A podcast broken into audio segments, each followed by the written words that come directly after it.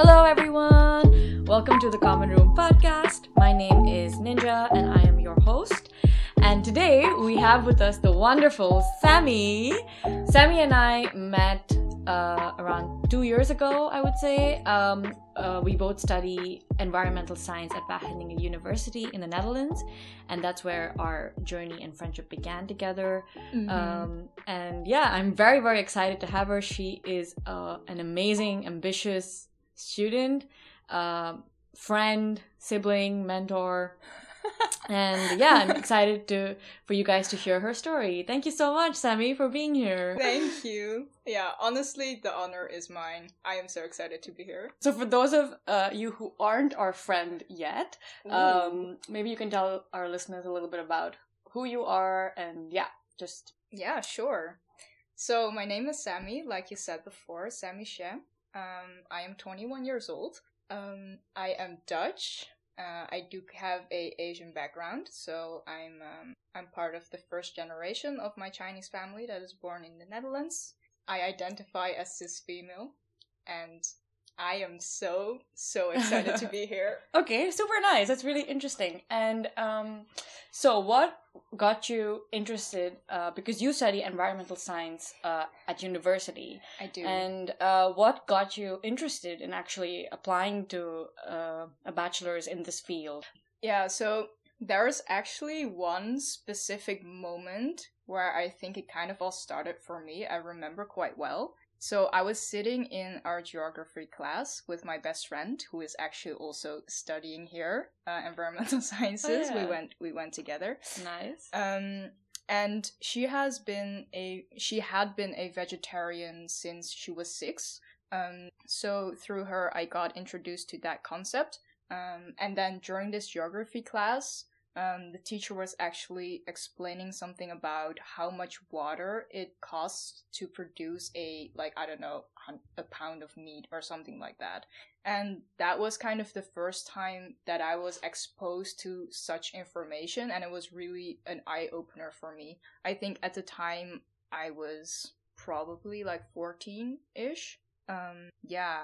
So I don't know, that just really opened my eyes. And from then onwards, I just started to, um, yeah, learn about it more to inform myself. Um, yeah. And that's kind of, I think, where it took off. Nice.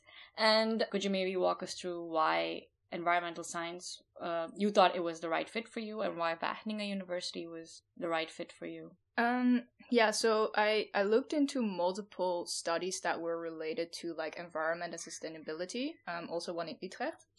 Um, I think eventually why I chose this study was because um, it was really broad, um, and I at the time didn't really know what I wanted to do, and I still I'm still not sure what I want to do later Like all of us. yeah, like all of us, uh, indeed. Um, so I was just kind of like, okay, so this study will probably just prepare me for anything related to having a sustainable impact um, later in my in my life. And because it was so broad, I could still, you know, choose different directions. Um, Nice, nice. Yeah. You, I know that you're in your third year of your bachelor's degree right now. yes. Uh, could you maybe talk a little bit about some of the things you've learned in your degree in the classroom? Um, yeah, sure. So in your first year of the bachelor's, you mainly learn about like uh, like chemistry. You get a lot of um, mathematics, statistics, physics. So it's kind of like the more uh, basic uh, material, I guess. And later on, you choose a major. Um, I chose the major environmental policy and economics. Um, so with that, you learn more about yeah, literally economics, policy, law, uh, communication, human geography. Mm, Yeah, I do have like an overall opinion actually on this bachelor's degree that is maybe I I learned this when I was studying and I actually had d- a different expectation of what this study was going to be when I started um because I really wanted to yeah educate myself um, on how to make a real sustainable impact in the world and that sounds very like idealistic or like I don't know. I'm maybe like that actually. I, I'm definitely growing more into being an idealistic person. I know that. Um, so that was like my main reason of cho- choosing this. But I must say, I was I was actually I am a little disappointed, um, to be honest, because so with this study, you really expect it to be about kind of the real world and with like just the accurate situation and the urgency. And I expected the study to be a little bit more critical on the world and what is happening in terms of sustainability. Um, and I'm really missing that in the study, actually. Um, so that is something that, yeah, I don't know, I would maybe change about the study, but maybe also education in general. Um, because if you look at Wageningen University, they really promote themselves with we're like the green sustainable university, even on an international level. Um, so I think that should also be reflected a little bit more in the education because even in environmental sciences, we don't learn that much about what the actual consequences of climate change are, of biodiversity loss are, um, which are just really important topics. That's a really that's a really interesting point. Um, and so, how did you try to take this passion that you had outside of? Yeah, good point. I actually did take it outside of the classroom. Nice. yeah. Um. Well, it started off in my first year. I became a member of the SUSI. The SUSI is the Sustainability Committee of my study association. Um, and there it was just yeah, it was really fun to be in there. We just organized like activities that were centered around like kind of daily life sustainability. Um, so it was more about kind of individual behavior change, uh, which was really nice to do. But later on, I mean, yeah, as as I've been living here, studying here, developing myself, at some point I also realized that um, it needs to go beyond the individual. So at the end of my first year, I was looking around for something else to do. Um, so then I rolled into the GAN, uh, that stands for Green Active Network Wageningen. Um, and yeah, I actually began my journey um, together with a board year of SAW, which is the Student Local Union. And of course, I had um, the portfolio of sustainability and also inter- internationalization. Um, that was a really good fit for me. Um, yeah, Nice. So, how did you feel because you worked with these organizations for a year? Uh, did you mm-hmm. feel like you were actually making an impact in your community um, on a larger scale uh, for yourself individually? So, what were some of the thoughts going on in your mind? SAW is a very young organization. I was the fourth board. Um, and there I also learned a lot about myself. We had coaches, so I yeah went through a lot of like self development. Um, and then, especially for my two portfolios, so sustainability and internationalization, like I said before, um, I really tried to listen to what was happening in the city. So rather than me coming up with, I don't know, a lot of ideas, I was trying to respond to what was happening. And I'm actually really glad that I did that because it brought me to a lot of interesting places. Yeah. Interesting places like um, I think mostly if I look at um, internationalization, I think there that is also where kind of my um, activism in anti-racism and discrimination started off. Um, because there were some incidents in Wageningen, uh, they are still happening, um, mostly regarding towards the Asian community. Um, so when the first really big incident happened, it reached the news. And as the student union, we, well, responded to that. So I went to the municipality. I went, um, I reached out to a lot of stakeholders and I tried to get everybody together to have a discussion about, okay, what now? How do we move forward from this? Um, and why did this uh, event occur? Was it in light of the COVID crisis or uh, were there other factors in play? Uh, yes, I th- I think it was well these this particular incident was related to the COVID uh, COVID virus. Um, it was yeah something that happened in one of the student flats. Um, really linking the Chinese um nationality to well yeah the COVID virus. Um, yeah, and now it's kind of expanding towards the entire Asian community. Um, and so, what did that prompt you to do in light of that event? Um, I last year in um, October or something, I became a member of ARA. ARA Wageningen it stands for Anti-Racist Association. A student who was really affected by this violence actually happening in her community, in her environment, to herself. Um, so she really wanted to do something about it, and that is how she got in contact with ARA and then uh, me and some other members of the association we kind of uh, helped her to organize this activity so it was uh, stop asian hate a movement that came uh, that flew over just like black lives matter actually um, and in the light of that we did a yeah action protest thingy close by the market square where did that come from that wanting to be a part of the demonstration that actively sought to like move the pin or the needle away from racism. Um, so did that come from a place of also your identity and where you're from, or was it a culmination of other factors? Um, I think a combination of factors. I think I'm I just agree with, you know, the principle or the message of stop Asian hate. I mean, I was also at Black Lives Matters protests. It's not like I'm only gonna go to um, the anti-racism things that yeah that I relate to uh, on a personal level the most. Um, so that is just an important topic for me. Um, also related to the climate crisis, to be honest, because yeah, I think like climate justice is also social justice. I think there's a lot of things that are intertwined. Um, environmental intersectionality. nice. Yeah. Um, um, yeah. So for me personally, um, I notice in myself that in the last couple of years, I've grown more and more into my kind of Asian identity that I also have. Um, so I grew up like biculturally.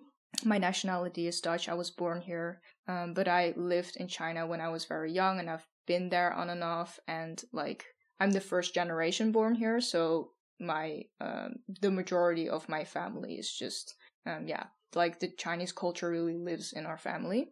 Um, and I think mainly, or not mainly, I think maybe partly of why I have grown into it more and more is because because the racism has been happening to mm. me, like as I grew older, also more.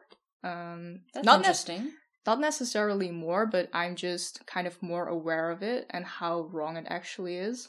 Um, so yeah, I don't know. I'm okay. embracing it more now that I'm older. Um, but That's for, really good. Yeah. well, thanks. I guess. And um, yeah. So with this demonstration, did you did you feel like you were making a change, making an impact, being on the streets and like getting people to talk about talk about it, talk about a topic that's pretty sensitive and yeah, Mm, yes and no. Okay. Um. So for me, like like I said before, the uh, general reason why I was there is because I agree with the principle. Um. But for me, on a personal level, um, I really think there is not enough representation of the Asian community, just like in the media, um, but also just in general. Um, because I I notice now that I've been talking about it more recently, also with friends. I even notice that my friends are surprised when they hear me say things like, I experience racism on a regular basis. So that also was really an eye opener for me because I realized that, okay, so there's just not enough representation of the Asian Dutch experience or even just Asian experience in general. Um, so for me, I wanted to be at that event to represent. And I did talk to people in Dutch about my personal experiences, and people were interested in kind of my perspective and my stories. So, in a way, yes. But what actually the end was of almost every conversation that I had was it is so good that you that you are here. I am really sorry that you are here, but let's be honest, it's not going to change, right? That's what everybody said. And Whoa. in that way, because then what is going through my mind is like, you are right. Because institutional racism is still a very big thing in the Netherlands. Um, so indeed, it's not gonna be over like anytime soon, but I do still think it is important to talk about it and to keep talking about it and to talk about it in a louder manner every step of the way. Um, Thank you for sharing that. And also speaking in vein with activism and you being out on the streets and talking about things that you're passionate about and things that are true to your value systems. Um, I know that you are a part of Extinction Rebellion. Could you maybe tell us a little bit about what exactly Extinction Rebellion is and does? Yeah, of course. So, Extinction Rebellion is a worldwide movement that fights for climate justice um, in a way that is maybe a little bit different from the norm. Um, so, we use civil disobedience and non-violent direct actions um, to do this, um, which may like uh, which results in I don't know rebels uh, gluing themselves to the streets, for example. And to speak a little bit more about sort of the philosophies of Extinction Rebellion and taking it to the larger debate, um, do you think this movement is integral and necessary um, uh, to save the environment, to save our planet? What are your views on this? I think, well, to me, um, Extinction Rebellion is a way to kind of do the necessary um, in a way that that kind of presses the urgency that there is of well yeah the emergency that we are in and that is often not recognized especially not by the government not by politics not by the people in power basically. Um so uh, do i think extinction rebellion is necessary yes in that way um, because it is a voice that needs to be heard yeah and um, so these are some of the things that you have done on a collective level. So being part of organizations or movements. Um, and do you think this is something that's accessible to everyone um, who's interested in fighting for our planet? Do you think people can and should get involved? And is it equally available to everyone to mm-hmm. actually be involved? Yeah, good question. Um, I do think that everybody should be involved. Um, I also know that it is not a, accessible for everybody, unfortunately. Um, and this is, I guess, where I kind of come back to uh, the point of intersectionality that I was talking about before. Could you maybe explain what uh, that yeah. means first? Yeah. Yeah. So also i'm still getting educated about this topic myself i was kind of recently introduced to this so i'm not an expert let me make that clear. Um, but to me, or at least how I would define it, is um, basically that a lot of the bigger problems that we have are actually intertwined with each other in terms of the causes as well as the consequences. Um, so, like I said before, climate injustice is also social injustice because um, where the negative consequences of the climate of like the climate crisis is felt the most is um, you know, on the southern southern half of the world where the people are actually the least responsible for causing it, um, which is of yeah social injustice. Do you think it's accessible to everyone? Yeah, uh, for people who would like to get involved in being a part of organizations and movements like this. Um, I think, I mean, yeah, yes and no again. So yes, because the movements are open for everybody. But the thing is, um, not everybody is able to t- join from a personal perspective, um, because especially I will link it to racism um, a, a, a bit in this way, because sometimes you are more occupied with just being able to, I don't know, uh, put bread on the table um, more so because you are so kind of held back by society because of the way you look, and this also counts for other marginalized groups, not only for people of color, um, that you are not able to, you know, even get to the thought of, oh, maybe I should do something about um, the climate crisis in the greater good of everybody when I cannot even take good care of myself. Um, and I think that just has a lot to do with the social inequalities that we have in our society nowadays. Okay, that's really interesting. And um, yeah, so one of the reasons why I started this podcast was to really understand what being an environmentalist entails. Um, and I think um, it was really important for me to talk to you because of all the different things you do and how you have defined this role in yourself.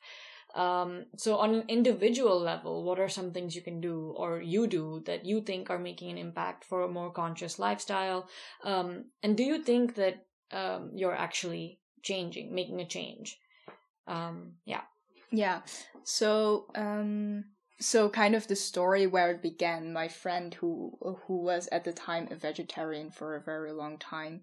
Um, so I also started that journey. Um, I became well, actually, I think from that moment onwards, I told my mom, I, I remember this. We were sitting at the kitchen table. I was, I think, 15 or something. And I told my mom, I want to become a vegetarian. And she told me, like, that's fine by me, but do it when you're 18 because she was like not about to like you know keep my diet into account in the house because like chinese family meat fish it's everywhere totally, totally. so i did it well i was i became a flexitarian anyways um despite of what she said um and i actually became a vegetarian when i was 17 um and i became a vegan when i was 19 um and now i'm still a vegan um, so that is one thing that I do. And indeed, while living in Wageningen, it's kind of a bubble. It's oh, and that's also I don't know. I think just the the atmosphere and kind of the mindset of the people who are here just really kind of attracts to me. So it's kind of easier as well here to live that more um, sustainable lifestyle because we also have like this new zero waste supermarket that opened recently. Um, so I try to shop um, zero waste as much as possible. Um, of course, I try to avoid food waste. Um, I stopped buying uh, new clothes or like fast fashion when I was, I think, 18 or something. Um, so now I just don't do it anymore. Um, I don't have a driver's license. that is um, maybe um, yeah, not really the norm for somebody my age, or at least uh, the majority of my of my network. Uh, they do all do have driver's license, but I I consciously chose to not to not get it. Um, yeah. Okay. Nice. Those are some of the things, I guess. Wow, really interesting. And um, also, again, coming back to this whole idea of the environmentalist and the environment and the environmentalist that you are um, how do you see yourself moving forward now that you're coming closer to towards the end of your um, academic journey? Uh, what are your plans for the future? Well, Talk the Future is now really like taking off, which is really, really exciting. Could you explain to um, us what Talk the Future is? Oh, yeah. So Talk the Future is um it was kind of a seed that grew out of um what I was doing with SAW. So I was actually approached by um, by a friend who was who we ran into each other in the supermarket. It was Corona times. Um, and he was like, "Oh, Sammy, I really, really uh, want to talk to you about something." And then he just kind of pitched me the idea that he already had.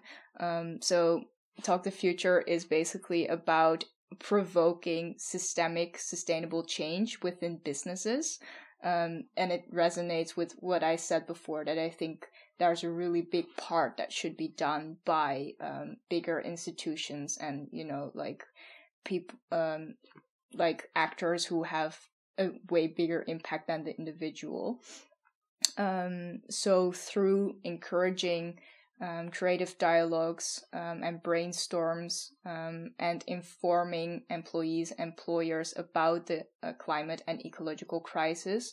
We try to bring forward um, yeah creative innovative ideas to in a systemic way um, improve the business. So instead of talking about um, maybe we should put solar panels on your roof we're talking about how can we make your process more cradle to cradle, for example. It's just to make it a bit more concrete.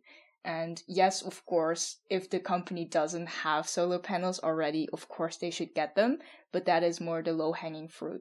So we really try to um, look more into the systemic side of it. Okay, very interesting. And um, so, do you want to take Talk the Future further as you uh, go ahead into the next years? Yeah, so at the end of this academic year, uh, in about one and a half months months time, we have our very first pilot. Um, Congratulations! Yeah, thank you. Yeah, it's very exciting. Um, and then we're now already recruiting for our second pilot phase, which is going to be uh, next academic year in the beginning of the year. So, Talk the Future will definitely be something that I'm uh, going to continue. Um, and next to that, I'm still a member of ARA, I plan to still be active with Extinction Rebellion. Um, as someone who's been doing this for a couple of years and who's been studying this full time, what is some advice you would give to other people? Okay, my main advice is that there are many different ways in which you can educate yourself. So, if you want to get involved or like if you want to do something with sustainability in your life, you really don't have to study environmental sciences or study with the word sustainability in it whatsoever. Um, because in my idealistic view, I would like to see that sustainability is a concept that is just um, integrated in all aspects of society. So also if you look at kind of the stereotype that sustainability and green is very much a left wing party thing. Um, I think that is just also a misconception, or at least I wish that it was a misconce- misconception. Um, yeah, so I would say you can educate yourself. Maybe you have some people in your network who are already more informed than you are. Talk about it honestly with your friends. That is a really good way to learn and a really good way to also kind of motivate each other and interest each other into getting into the movement um, or just changing your lifestyle. Um, and yeah, I guess maybe just there's probably there are also uh, like news platforms that focus more on um, well actually in my opinion there are too little of those um, also didn't sorry now I'm gonna like bash again, but like go ahead. Often, often in the news, the the climate crisis is not like portrayed in the way that it should be, in my opinion. Um, with the urgency and the scientific facts are missing a little bit, mm. and a lot of it is actually not um, mm. not published at all. It's just kind of muffled away, mm. which is very harmful because in that way the government is not actually informing her citizens. So, actually, in the same vein, um, what do you think is the importance of uh, media actually, and importance li- of places and media spaces like Common Room and podcasts like this? What do you think their role is in the environmental movement? And yeah. Yeah, um, what I think their role is is to accurately inform, I guess. And of course, accurately inform is subjective in itself um, as social media is very subjective in itself. Um, but for example, like I do think that at least the um, like the national or governmental uh, news platforms should be like at least objective about the real facts and the effects of um, the climate and the ecological crisis and should not portray a um, heat wave that is caused by climate change as, oh, it's super sunny early in the year, let's go to the beach. you know, that type of stuff. Um, so I think they play a very important role in framing how people perceive um, the climate and ecological crisis. And already you hear me say the word crisis a lot because that is actually what we are in but a lot of the times it is not portrayed as that. Uh, thank you for that. Uh, and I would like to thank you once again for being on this podcast and for sharing your story. I think um, it was very beneficial uh, to me, especially, and hopefully to all our listeners, uh, to hear your story and to hear where you fit into this movement and where they could fit into this movement. Um, if you would like to know more about Sammy and her initiatives, um, please check out our Instagram page um, at commonroom.org. Uh, and over there, you can also find a link to our website with the featurette for this podcast episode, uh, as well as information about Sammy and all the things that she's doing and initiatives that she's involved in. Um, thank you once again for listening, and I hope to see you again for episode two.